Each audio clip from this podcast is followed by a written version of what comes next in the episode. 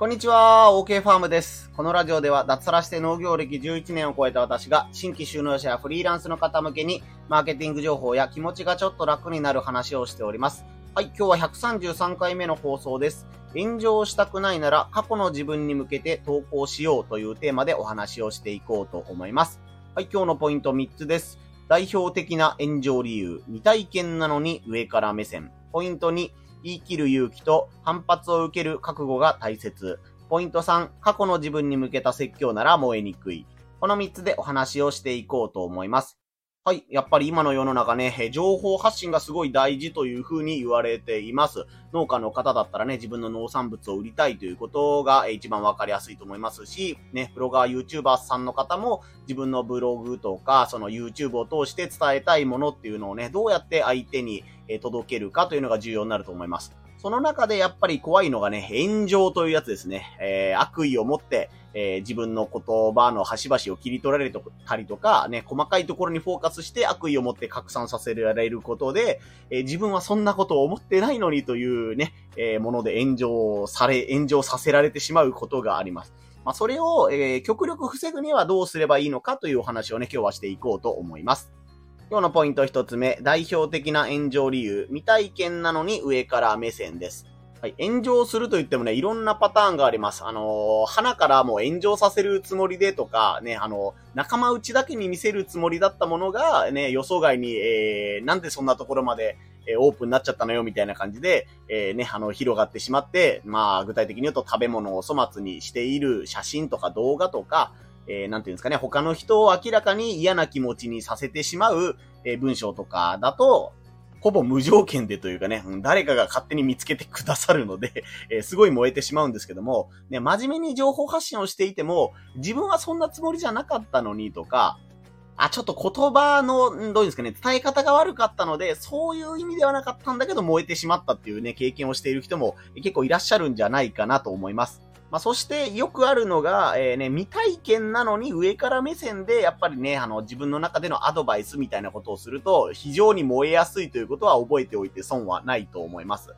まあ、例えば、まあ僕もね、子供がいるんですけども、全然育児をしたことのない人が、ね、最近の父親、母親はなんか軟弱、軟弱すぎるよね、みたいな感じで言ったりとか、ね、もうちょっと子供のことを考えてこういうことをしてあげないといけないんじゃないんですかみたいな感じでで、全然育児をしたことのない人からそういう言葉をね、投げられたら、何言ってるんだこいつっていう感じでね、僕もちょっとイラッとしてしまいます、それは。まあ同じようにね、農家をやったことのない人がね、最近の農家はこういうところがダメだと思いますとか、ね、僕だったらこんな風にやるのに、なんでできないんですかね？って、僕が思いつくんなら普通そんぐらいみんな思いつくでしょうみたいな感じで、上からで言われてしまうと、うん、なんていうんですかね、言ってる内容が合ってるかどうかとは別のところでやっぱり反感を買いやすいというところですよね。なので、あなたがもしね、今後情報発信をすることがあれば、あの、どうしてもその例え話とか、その事例を出さないといけないという場合なら仕方がないと思うんですけども、その例え話、あなた未体験だったら使わない方がいいんじゃないっていうものがあったら、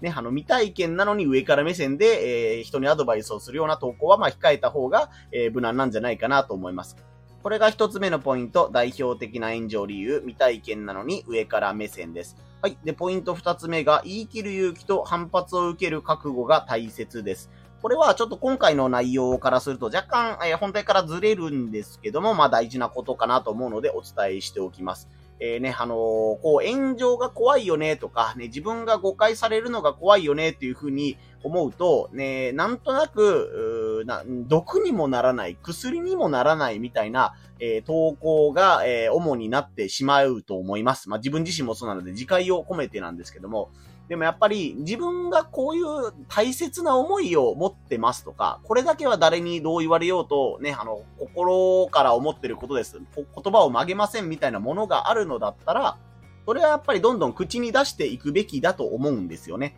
もしかしたら、そのあなたが強い思いを口にすることで、あなたとは違う考えを持っている人を傷つけたりとか、その人に不快な思いをさせてしまうかもしれませんけど、それぐらいの思いでないと、届、届いてほしい人にも届かないし、その言葉待ってましたっていう人に言葉が届くチャンスがなくなってしまうかなというふうに思うんですよね。なので、ね、毒にも薬にもならないけどっていう投稿、なんていうかな、うん、人、人によりますけどとかね、場合にもよりますけどとか、ケースバイケースですみたいなのを軸に置きすぎると、結局スルーされてしまう投稿になるので、もしかしたら誰かを傷つけてしまうかもしれないけど、これは僕の本心ですというものがあるのだったら、恐れずにね、えー、それを伝えるチャレンジはしてほしいと思います。ちょっと余談になっちゃったと思うんですけども、ね、3つ目にちょっと繋がることなので紹介させてもらいました。ポイント2つ目、言い切る勇気と反発を受ける覚悟が大切です。そして3つ目ですね、えー、過去の自分に向けた説教なら燃えにくいということです。じゃあまあ、不用意に燃えないためにはどうすればいいのかということになるんですけども、えー、芸能人でいうところのカズレーザーさんというね、方がいらっしゃいます。赤いスーツ上下着てて、あの、金髪でね、あの、クイズとかだとズバズバ正解を出す人なんですけども、えあの人が、えー、めちゃくちゃね、あの、ズバズバ鋭いことを言うんだけど、全然炎上しないっていうタイプの方らしいんですよね。で、周りの仲間だったかな、あの、アナウンサーかお笑い芸人かが、なんでそんな炎上しないんですかっていう話を聞いたときに、えー、厳しいことを言うときは、必ず、まあ、これって自分、昔の自分に向けて言ってることなんですよねっていう、オチを一応用意していると。なんかね、こういうやつはダメだ、こういうやつはこういうやつはダメだ、ダメだ、ダメだ、ダメだっていうのを言うときは、ね、え、まあ、これ昔の自分に向けて言ってるんですけどねっていうオチをつけているっていうね、話を聞いたことがあります。俺はね、あの、日々 SNS で情報発信をしている人にめちゃくちゃ使えるテクだと思います。というか、まあ、それを軸にした方がいいかなというふうに自分は思う感じですね。あの、やったこともないことだったらね、できるかどうかわかんないけど、チャレンジしてみるのはやって、大事だと思うんですけども、やってないうちからね、えー、ね、きっとこうすればできるんだから、これをやってない人はバカだよとかね、早くやれよみたいなことを言うのは、えー、ね、自分ができなかった時に、巨大なブーメランとなってね、自分の心を苦しめる要素として帰ってきます。なのでそうじゃなくて自分は実際やってみてこうでしたっていうのをね、明らかにした上で、ね、あ昔の自分はここが分かってなかったなとかね、えー、なんか分かりやすい例で言ったら、ね、あの、高校生とかの時の自分はね、えー、自分の母親に対してひどいことを言ってたよねっていうことがあった上で、あだからね、あの、自分の母親に対してこういうひどいこと言うやつは、まあちょっと、ああの、早めにそういう癖直した方がいいよ、みたいな感じで言った方が、えー、他の人にもね、受け入れてもらいやすいし、ね、あんまり他の人を傷つけない投稿になるかなという感じです。まあちょっと SNS とは離れるんですけども、やっぱり育児とかね、社員教育とかも同じじゃないかなというふうに思います。自分の子供に何かね、注意をしたりとかね、気づきを促すときもね、ガミガミ怒るだけではなくて、実は自分も小さい頃これが苦手だったんだけど、ね、こうやってみたらどうかなとかね、こうやったらできるようになったんだよっていうお話をするとか、新入社員に向けて上司の方が何かアドバイスをする際にですね、